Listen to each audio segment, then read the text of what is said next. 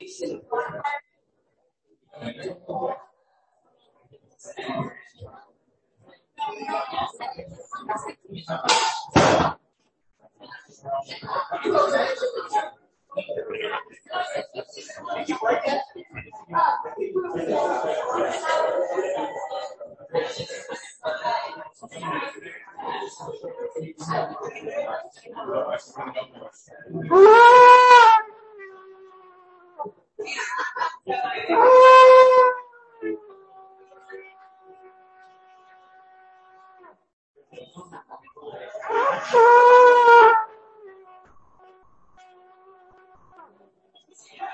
yeah.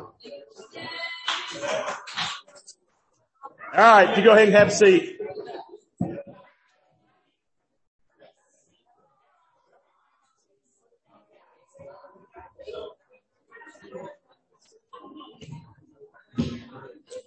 Go ahead and make your way back to your seats and we'll go ahead and get started with our message tonight.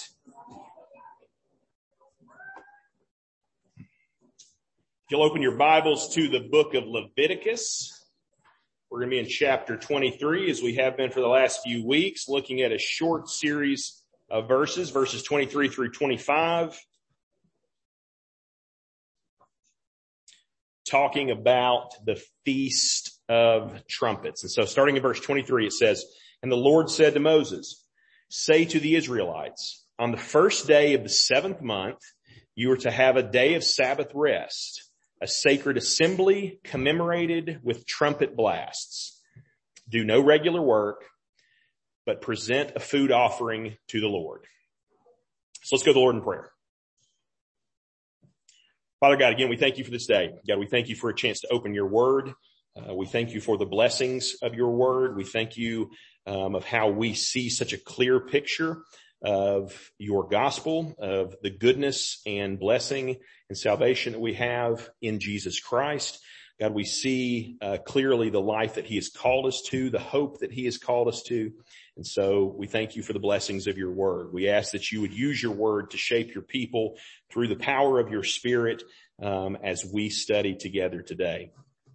Father, we pray for uh, your spirit to move among the churches of Blount County, um, that you would bring revival to our community, that uh, through the preaching of your word, as the gospel is proclaimed um, each week um, and each day and each hour by uh, faithful followers of Christ uh, in in our community and in their workplaces, in our schools, um, in our families, God, that you would uh, that the wind of the Spirit would blow and that you would draw people to yourself, that their, their hearts would be changed, um, and that they would turn to your son, Jesus Christ in repentance and faith. Father, that's what we ask for ourselves. We ask that for our own families. We ask that for our own congregation.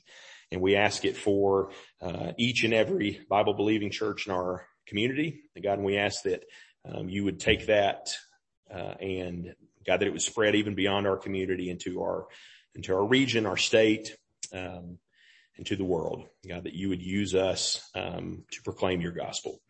We thank you. We praise you. We ask these things in Jesus' name. Amen. All right. Um, so we're just going to kind of jump in uh, to to talking about the festival or the feast of trumpets. Obviously, as we look at that passage that we started off in Levit- Leviticus, there's not just a ton um, of content there, right? Uh, we we last week we had a much longer section um, when we talked about uh, the feast of Pentecost, and and so um, we don't have as much um, uh, context, and actually that sort of fits as we work through um, the rest of the scriptures, and we're going to see how that is the case. Um, but what we start out with, and, and the thing that stands out probably to us most as we read just those three short verses. Again, we see Sabbath rest. Again, we see a day of no regular work. Again, we see the presentation of an offering. Again, we see a sacred assembly, which we have seen at each of these festivals that are commanded in Leviticus chapter 23, but with a specific unique element. And that is with this, uh, blasting or blowing of trumpets. All right. Now, here's an interesting thing about this passage. When you look at it in the Hebrew, there's actually not any reference to trumpets per se. There's not a word that means trumpet that is found in this passage, but the word that it says there is commemorate this day with teruah.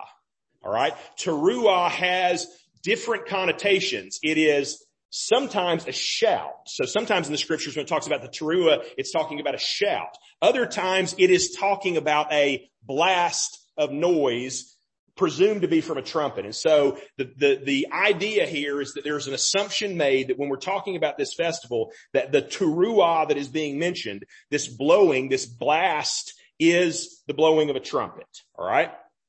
And that's sort of been accepted by um, Israel and and uh, the Jewish people, and then on into the church age, and that has been the assumption. So when we look at the Bible, there's actually two basic kinds of trumpets that Israel would use and that the Bible commanded. All right. There was a first kind of trumpet that was a metal trumpet. So we see this written about in Numbers chapter 10. It's called the, let me try to get it right, the Hatzatsera. The Hatzatsera. Okay. It's a metal trumpet. It was used, um, uh, partially as like a, sort of like a loudspeaker at organization, uh, gatherings and stuff. So when everybody got together in a certain place and they needed people to move from this place to this place, particularly in the time of the Exodus and the wandering in the wilderness, they would use these particular metal horns to sort of organize the people. And it had other functions too. But probably the case is, is that the horn that has been most in view in terms of this festival of trumpets throughout history has been the one that's called the shofar. All right. And the shofar is the ram's horn uh, typically. Sometimes it can be an antelope horn because antelope are another animal. You've probably seen pictures of antelope, right? They have those long kind of skinny horns that, that go up. Um, antelope horns are used sometimes. Interestingly, cow horns are never used. Okay. Um, they never use cow horns as uh, shofar horns. And so nobody's exactly sure why that is, but there's suspicion that it is tied to the to the golden calf incident. And so it's sort of saying, yeah, yeah, we don't want to have anything. We want to separate that idea out of it. Okay. And so probably I think for, for maybe, uh, Westerners sort of in our own mythology and, and in a whole lot of the, um, uh, sort of ancient, uh, horns made out of, uh, horns um, we would think more of a cow horn. So like I was saying, obligatory Lord of the Rings reference, right? The horn of Gondor seems to be a cow horn. Like it's, at least in the movies, it's shaped like a cow horn. That's not these. Uh, these are these long, uh, curling ram horns, all right? Now, that's again, not just for the fact that they didn't use cow horns, but they used a ram's horn for a particular reason. All right. Because the ram's horn, why was it used? Well, it starts to, again, make associations in our heads with different things that went on throughout the history of Israel. So they would blow this horn at the Feast of Trumpets and there are different timings and different rhythms and, and there's a whole, there's a whole ceremony that, that grew up around that. But the blowing of the shofar, the ram's horn, zoomed in on certain key moments in Israel's history. All right. And we can just easily start thinking back about some of those, right? Um, we think about the story of, of Abraham and Isaac when he takes him up to the mountain, that precursor story of the gospel where, uh, Abraham is going to sacrifice Isaac. And then at the last moment, a ram is found uh, trapped in the thicket. Um, we presume by his horns, he's got his horns tangled in the thicket, and that sacrifice that the Lord provided becomes the sacrifice in place of Isaac. Um, other places we remember when um, the Lord's people come to Mount Sinai, it says this uh, in Exodus 19: On the morning of the third day, there were thunders and lightnings and thick clouds on the mountain, and a very loud trumpet blast so that all the people in the camp trembled, right? So as the people of Israel are standing at the base of Mount Sinai, um, knowing that they are in some way going to meet God in a, in a atypical way that day, that they hear this noise and thunder coming from the mountain. But one of the things they hear is this blast of trumpets. The trumpets aren't coming from Israel.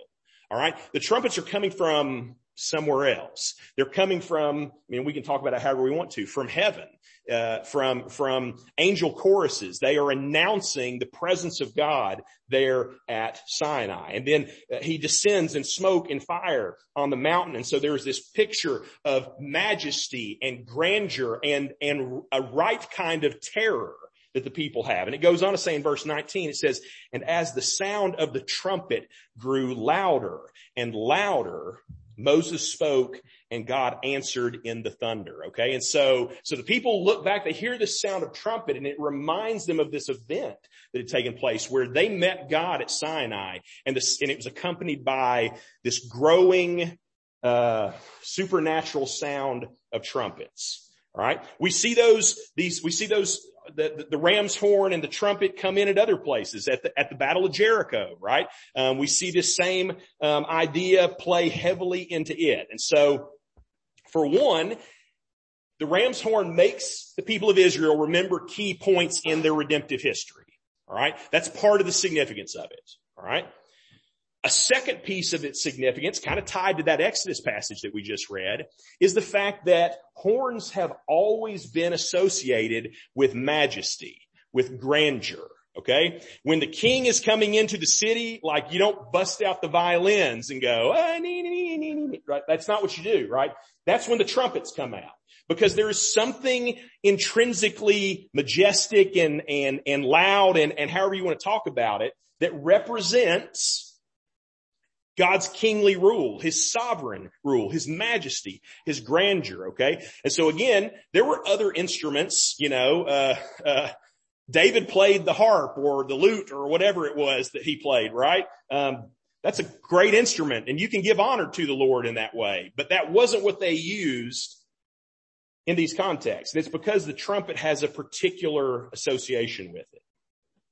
And lastly, they did it particularly as a symbol of warning and alarm because that's what trumpets were also used for. They were used as warning calls. All right. So if there was an invader to the city, if there was an army approaching, if there was any kind of thing like that, you would use a trumpet to announce um, you know, for the people in the fields to come back into the city, or um, for for the guards to get to the gates, or the guards to get to the city walls, or or whatever the case is. Um, the Feast of Trumpets itself took on a, a warning function in the liturgical life of the people of Israel. Okay. And so what we find is that that Feast of Trumpets was a 10 day period leading up to the next feast that we'll talk about next week, which is the Feast of Yom Kippur, the Day of Atonement.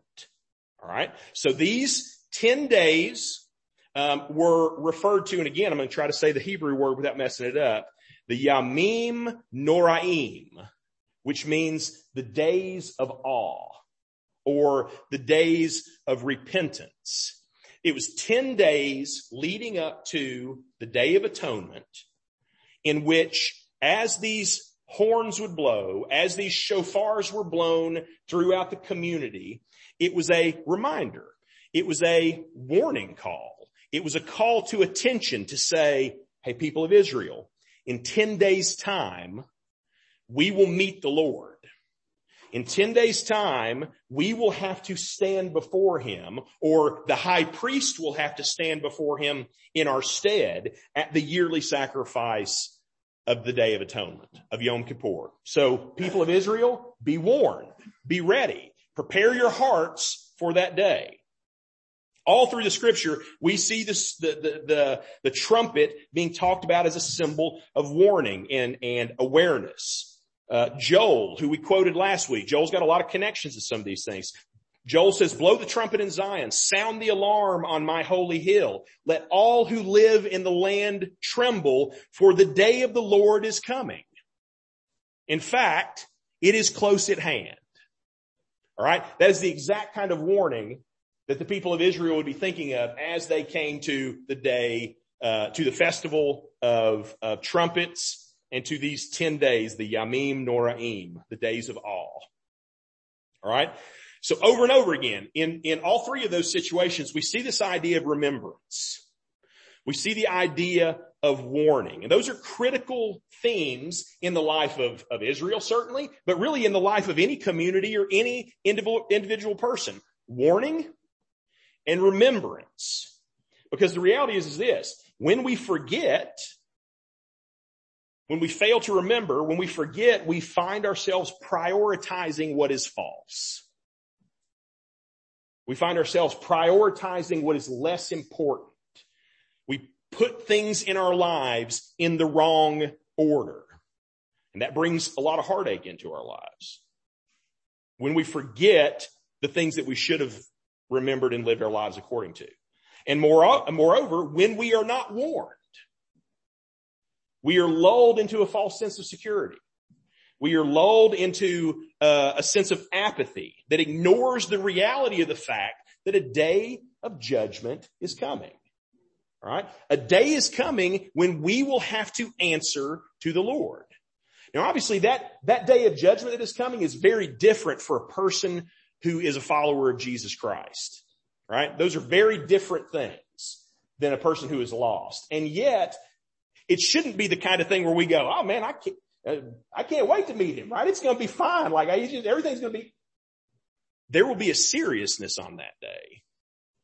There will be an account taken. When we talk about that passage, which when it talks about how our works will be judged and they will be burned up in the fire. And the things that were worthwhile will last. The things that were, were not worthwhile will be burned up. And the person who has no works that survive will still escape, but he will escape as one going through the fire. That doesn't sound like a, like a, yay, I made it through the fire, right? It's not that kind of event. And so the warning is still there, even for the follower of Jesus Christ, even for the person who has truly placed their faith in him. There is the warning to say, we need to be ready. We need to be waiting. We need to be prepared for his coming. Now, um, I think there's an interesting illustration of the nature of this festival and how it played out in history. And it ties into sort of the, the meaning that it has in our lives. I know it sounds complicated. Let me, let me explain what I mean by that. So you may or may not be aware of the fact that the Feast of Trumpets actually has two names. It's called two different things. One of them is Yom Teruah, right? Which again means the day of sounding, the day of blowing the trumpet, right? That's the first name that the, the, the, the festival is given. But there's a more common name for it used today. And that name is the, fe- the feast of Rosh Hashanah. Rosh Hashanah means the head of the year. Okay? Those are two different ideas. One of them is the idea of this blowing of the horn in remembrance and warning. The other one is to mark the beginning of the new year. All right? Now, if you're paying attention, you might notice a problem with that. That Rosh Hashanah would mark the beginning of the new year. Because what did it say in our passage? It said, in the seventh month, on the first day, do these things. So how is it that in the seventh month, we are celebrating the beginning of the year?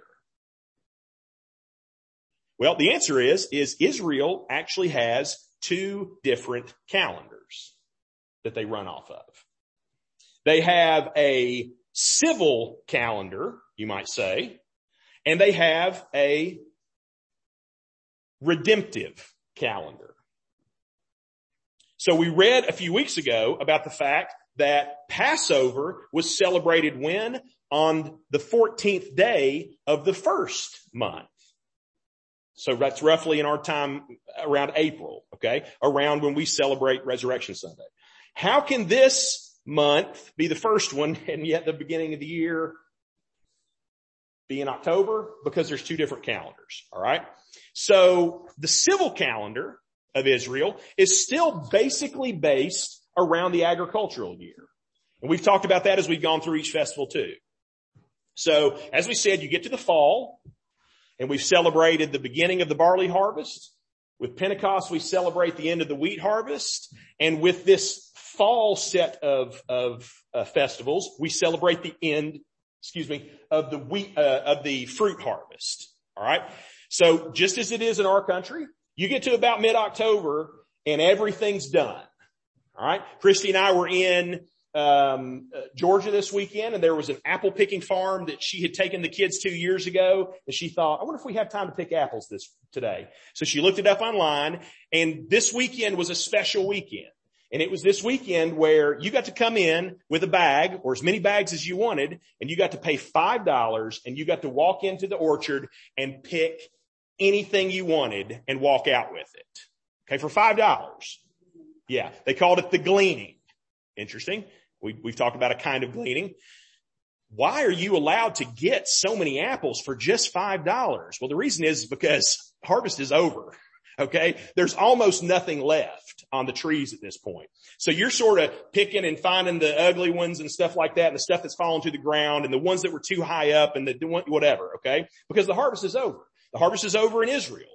This is the end of the, of the harvest. So that means at the end of the agricultural year, we're beginning the new agricultural year that starts in winter. All right. But here was the key. God had shifted Israel's calendar to not be punctuated by agriculture, but to be punctuated by redemptive events. So what that means is he made the new first month of the year to coincide with the Passover. So that at the beginning of the year, you wouldn't th- be thinking about, oh, it's time to start the harvest cycle over again, but you would be thinking about the beginning of the year for the people of Israel is the redemptive event that happened at the Passover. All right. But here's the interesting thing.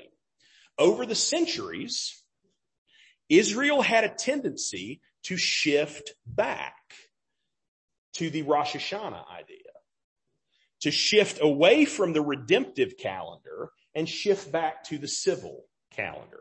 Now, I don't want to overstate that because it is totally the case that they recognized they had two different calendars. Um, obviously, there was still worship and thanksgiving that goes on at Rosh Hashanah. Um, they are it's a time of repentance and introspection as they as they head towards Yom Kippur. And so, I'm not saying that they just completely ignored God or the religious side of the holiday or anything. But what I am saying is there's an interesting thing there where Israel continues to count her days by sort of the the typical cyclical normal way that the whole rest of the world counts their days as opposed to the unique redemptive aspects that God has, has initiated in her midst. All right. So, um, I think there's something, there's a principle there that we can see because it's, it, it ties in perfectly with the idea of the warning that comes from the, the, the Feast of Trumpets, does it not? To sit there and say, we have a tendency as a people to drift, to take our eyes off the redemptive work that God has done and to place our eyes back on the day to day in and out typical cyclical rhythm of our lives. We have a tendency to do that. And yet there is a warning that goes out, a warning that says, do not look away from God. Do not forget what God has done. Do not forget that a day of judgment is coming for these things. And so even their shift in the festival, I think teaches us a principle. Now, so, so, so we see that idea there, but then like we've done with all the other festivals, we want to know how it is fulfilled in the New Testament. So how do we, how is the Feast of Trumpets fulfilled in the New Testament?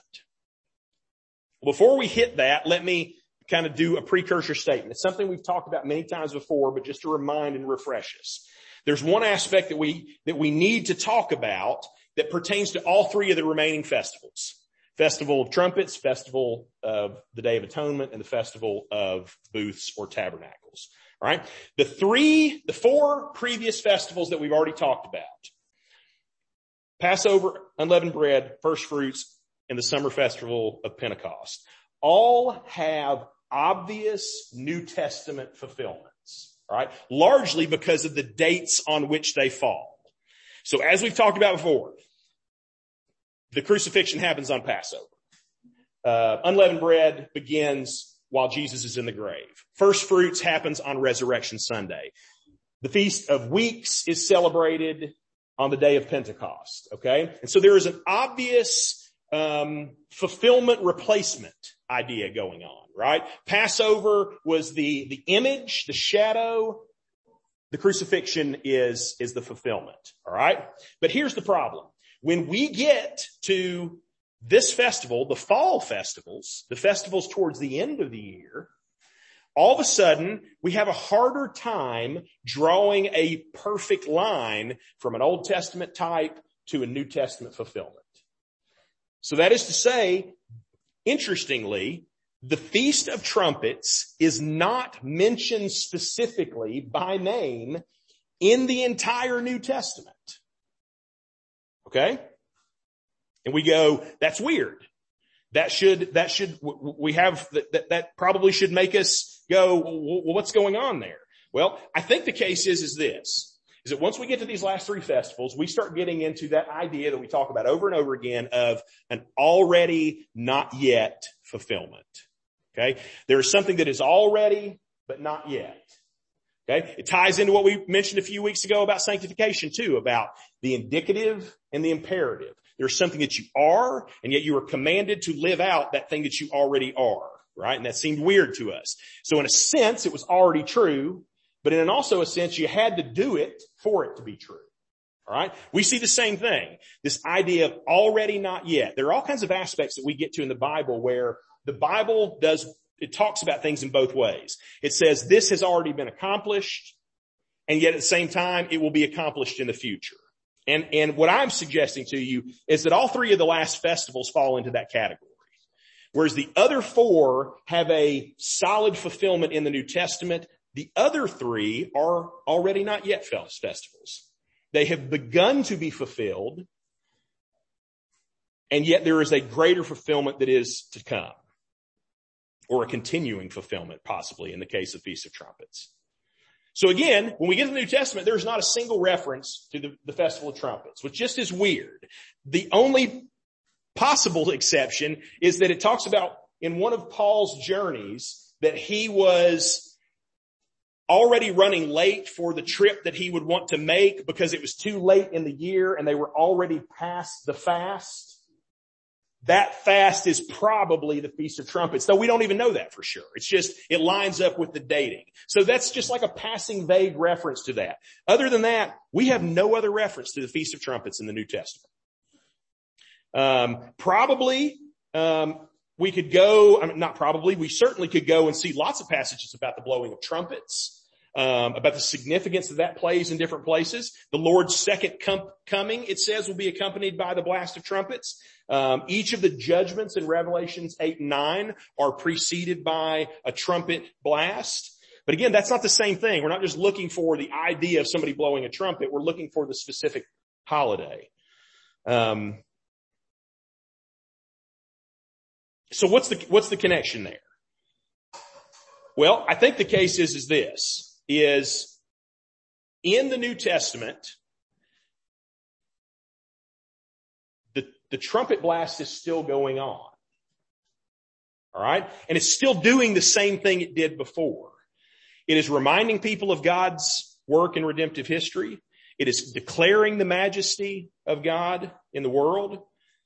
And just again, as the shofar called the Jewish nation to attention and repentance preceding the Day of Atonement, it is still warning people of the coming day of judgment.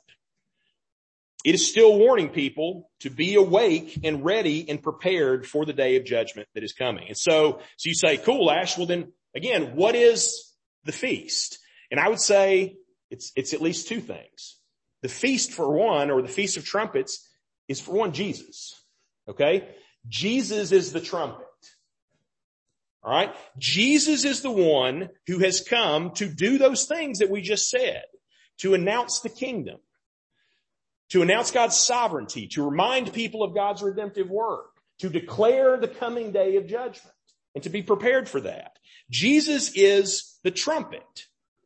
Here's a cool thing. We see this over and over again, and we've even mentioned it as we've gone through the book of Luke, is how central it is to Jesus' ministry to proclaim the word and the gospel. All right. So let me give you a couple of examples. Things that if you've been with us the whole time for Luke, you'll remember. Do you remember when Jesus at the beginning of his ministry goes to the, uh, to the synagogue in Nazareth? Right.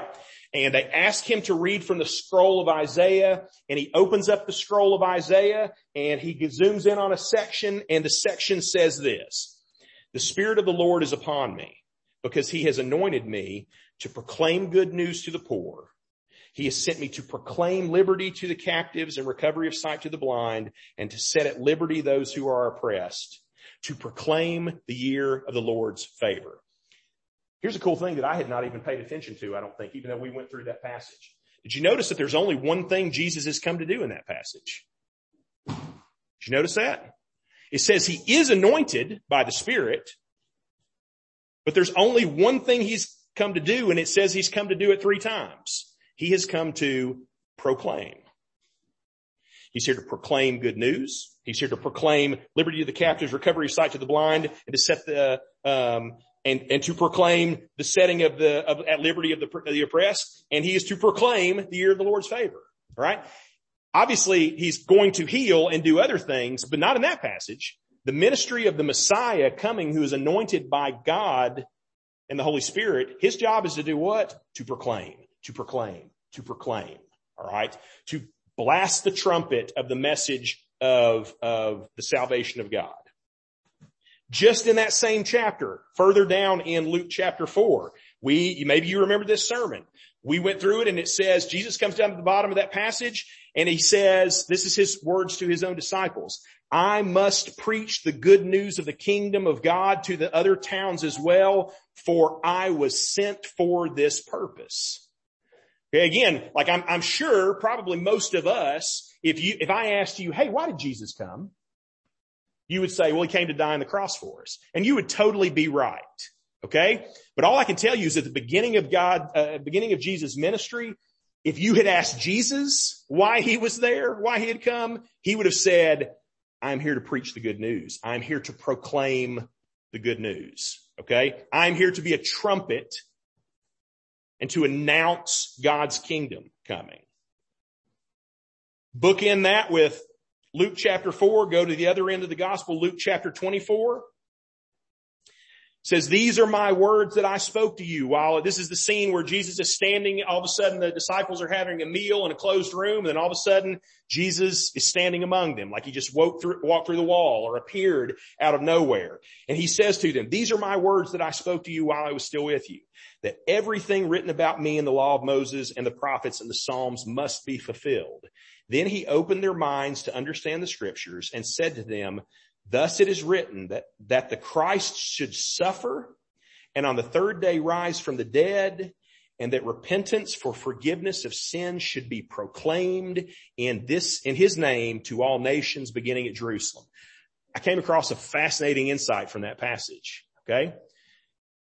Jesus in that passage connects crucifixion, resurrection, and the third leg is the preaching of the gospel. Okay. That is an incredible revelation, guys.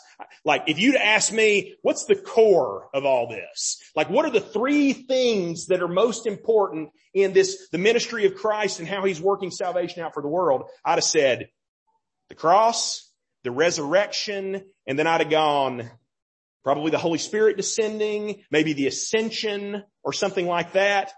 Not according to that passage. In that passage, the third leg is the preaching of the gospel that is going to go forth throughout the history of the world.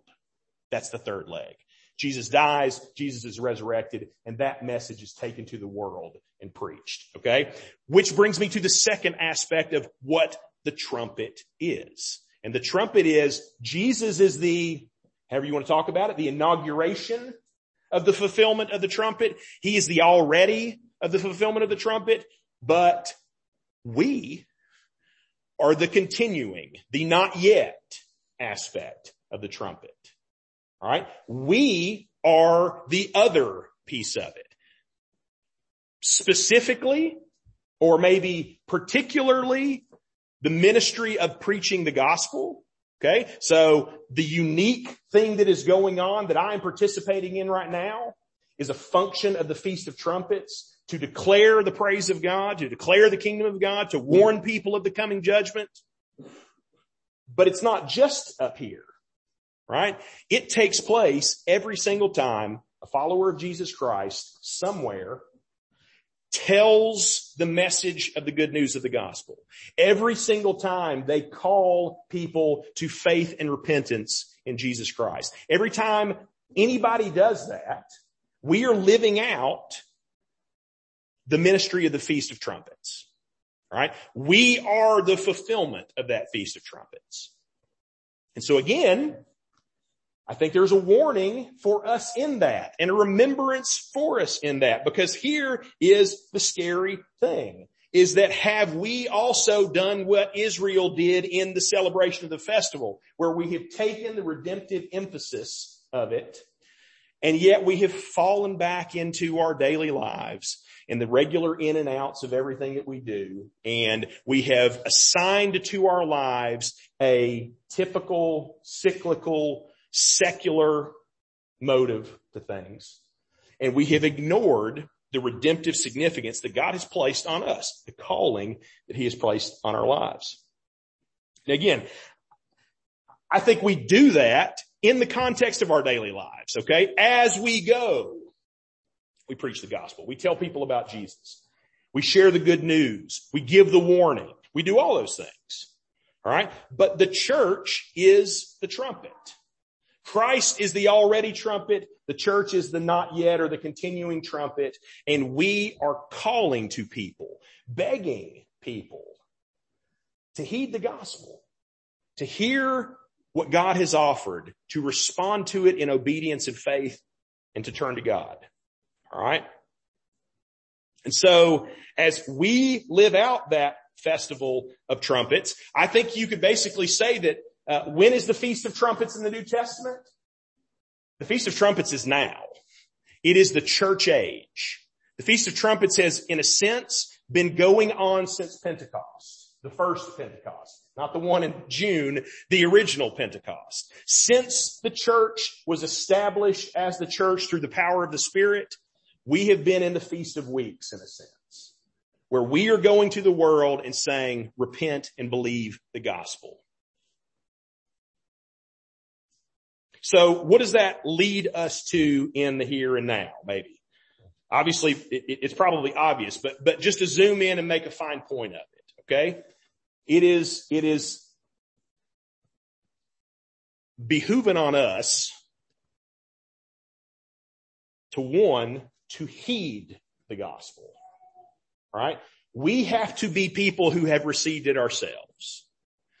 If the warning call has gone out, as the good news has been announced by Jesus Christ and all those faithful followers of Jesus down through the ages of which you are the product. It's an incredible thought to think of 190 years of gospel proclamation coming out of a little church on a creek in East Tennessee. But it is an even greater thing to think about the entire ministry of God's church going down through the centuries right? To think of all those faithful people, to think of the fact that you exist today because of the lives of so many different people. And I hope, and you know, I don't know this about everybody. It may be the case that many of us come from families where there wasn't a gospel presence recently or maybe even in a long time. We might look through the history of our family if we could and say, and there's not been any, much in the way of a gospel witness there in a long time. And yet, at the same time, there is other influences. There is gospel, the gospel voice going out in communities that has brought us all to a certain point. Man, we're a part of all of that. And so what I would say is this, heed the gospel. All right. Believe it. Hear it. Stake your life on it. Um, we have to do that. If you haven't received the gospel, then now is the time to do that. There's no other time. Don't worry about anything else. Don't worry about what God has called you to do. Worry about the fact that he has offered something to you in this moment and heed the trumpet of the gospel, the good news that Jesus Christ has come to die in the place of sinners. All right. So we have to heed the gospel. Then I would say this too, is we should be under the regular trumpeting of the gospel. All right. And so that means I would encourage you, sort of in line with this thing we're going to do in a couple weeks, you need to be under the preaching of God's word. I'm not in any way claiming that I'm the best person for that. Okay. But I think I am the person that uh, we have entered into community with each other and you have uh, decided that you want to be a part of this community and I'm the one who ends up being the, the, the voice piece for that gospel on a weekly basis. And so what I would do is I would say, I encourage you to be here. I encourage you to let yourself sit under the preaching and the teaching of God's word. Let the, hear the trumpet each week because we need to hear the trumpet. We all do. Now obviously that's not the only place you hear it. I hope you are going and you are in the word on your own. Okay. And so in a sense you are trumpeting it to yourself, right? You're, you're just practicing in your own house, right? You are playing, um, blowing the trumpet so that only you can hear it and that's good. We need to have that. I hope that you're in Bible study type relationships where you are in community with people and you're talking about the word. I hope it's not even that formal all the time. I hope you're just as you go in life, you're, you're talking about the Bible and you're sharing about these things. You know, I, I, in, in, preparation for this sermon, um, my brother and I have a little bit different views on a lot of, of sort of end times kind of things or whatever. And so I was kind of like, hey man, like what's the background for some of this stuff? In, in the guys that you like to listen to? Like how do they talk about these issues in terms of things or whatever? And that was just a casual conversation. We weren't sitting down and like committing to a, a, a time of study. We were just having a conversation. And yet the word of God was, was, was going back and forth between us and just we were sharing in it. Okay. I hope that you have those kind of relationships where you can just casually talk about God's word with people. But you should regularly hear the trumpet sound because it is not just a message of salvation. It is a message of warning for us to be awake, to be on guard as we go throughout our lives. And then the last one is, man, you should be sounding the trumpet. You should be sounding the trumpet in whatever opportunities you have, whether that is a formal kind of teaching time or something like that, or it is just a conversation that you have with a friend. You cannot sit back and say, it is other people's jo- job to trumpet the gospel. No, it is your job to trumpet the gospel. It is your job to say to those around you, uh, be encouraged. Jesus Christ has died for you and be warned. There's a day of judgment coming and we can't ignore that. We can't pretend like it's not going to happen. So heed it yourself. Sit under the trumpet and be a trumpet to those around you. All right. So what I want to do is as we close today, I just want to go to the Lord and, and pray in terms of those things. All right. If we are here today and we have not received the gospel, if the, if the announcement of the good news of the gospel has come to our ears, the message that Jesus Christ has come into the world to save sinners by living a perfect life in our place, dying a perfect death in our place, and defeating death and hell and sin and Satan in the grave through his victorious resurrection.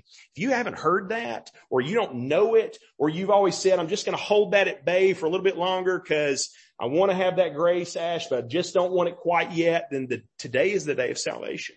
You need to make that decision and turn to Jesus Christ and heed that gospel. So let's pray that God would work that if there's anybody in this room who has not done that. Also, let's pray that we would be committed to being recipients of that. That we'd be recipients of the trumpet of the word and of the gospel going out into the world and that we would be faithful to be the people who sound the trumpet of the gospel to the world. So let's go to the Lord and, and, and ask that he would work these things in our lives.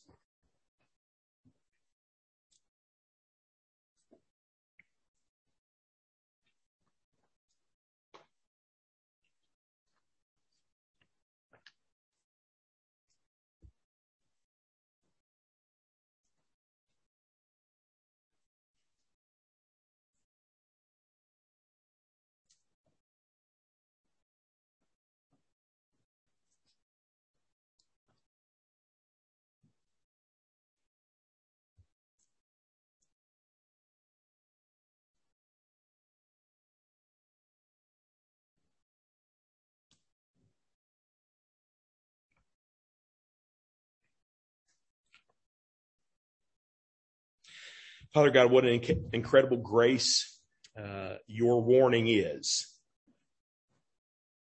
God, you don't owe us a warning. Um, you have called us to obedience. You have told us of the consequences and you don't owe us anything else. And yet, um, in your grace and mercy to your people throughout history, you have warned them, warned them through the prophets, warned them through the word, warned them through um, the teachers and preachers of your word. God warned us by the loving word and faithful example of believers that we have among us. God, you have blessed us with a warning. So we thank you for that warning. We thank you for the offer of the good news of the gospel that has been trumpeted to the world. We thank you that God, that we can be saved, not of our own works and not of our own power, but because you have chosen in your grace to save us through your son. God, we thank you for the offer of the gospel. We thank you that that word even now is going out through all the world, that new people each day and month and year are hearing uh, the word of God for the first time that the Bible is being translated into a language that they can understand for the first time. God, that the church is growing uh, by leaps and bounds all over the world as people come to know your son. God, we thank you for the blessings of that trump being sounded to the world. We ask that you would help us to be that trumpet and to receive the, the, the, the, word and the sound of that trumpet. That each week that we would place ourselves under uh, the uh, the truth and the announcement and the proclamation of the word of God, whether that be in in congregational worship, in our small groups, in our conversations, in our private study. God, that you would uh, impress upon us the seriousness and the, the importance of the way that you use the proclamation of the gospel in our daily lives. God, that you would help us push through all of the, the nervousness and the trepidation, um, God, the fear that comes along uh, with declaring the word of God and the gospel to other people, that you would help us to um, God recognize the, the great uh, honor it is um, to be called to, um, as your word says, to be the watchman on the wall, uh, to warn people of the coming judgment and to offer them the goodness of salvation uh, by the gospel. God, what an incredible honor it is to be called to that work. Help us to live faithfully in terms of those things. Help us to follow uh, and to, like Jesus, center our lives um, around the proclamation of the gospel. We thank you. We praise you. We ask these things in Jesus' name. Amen.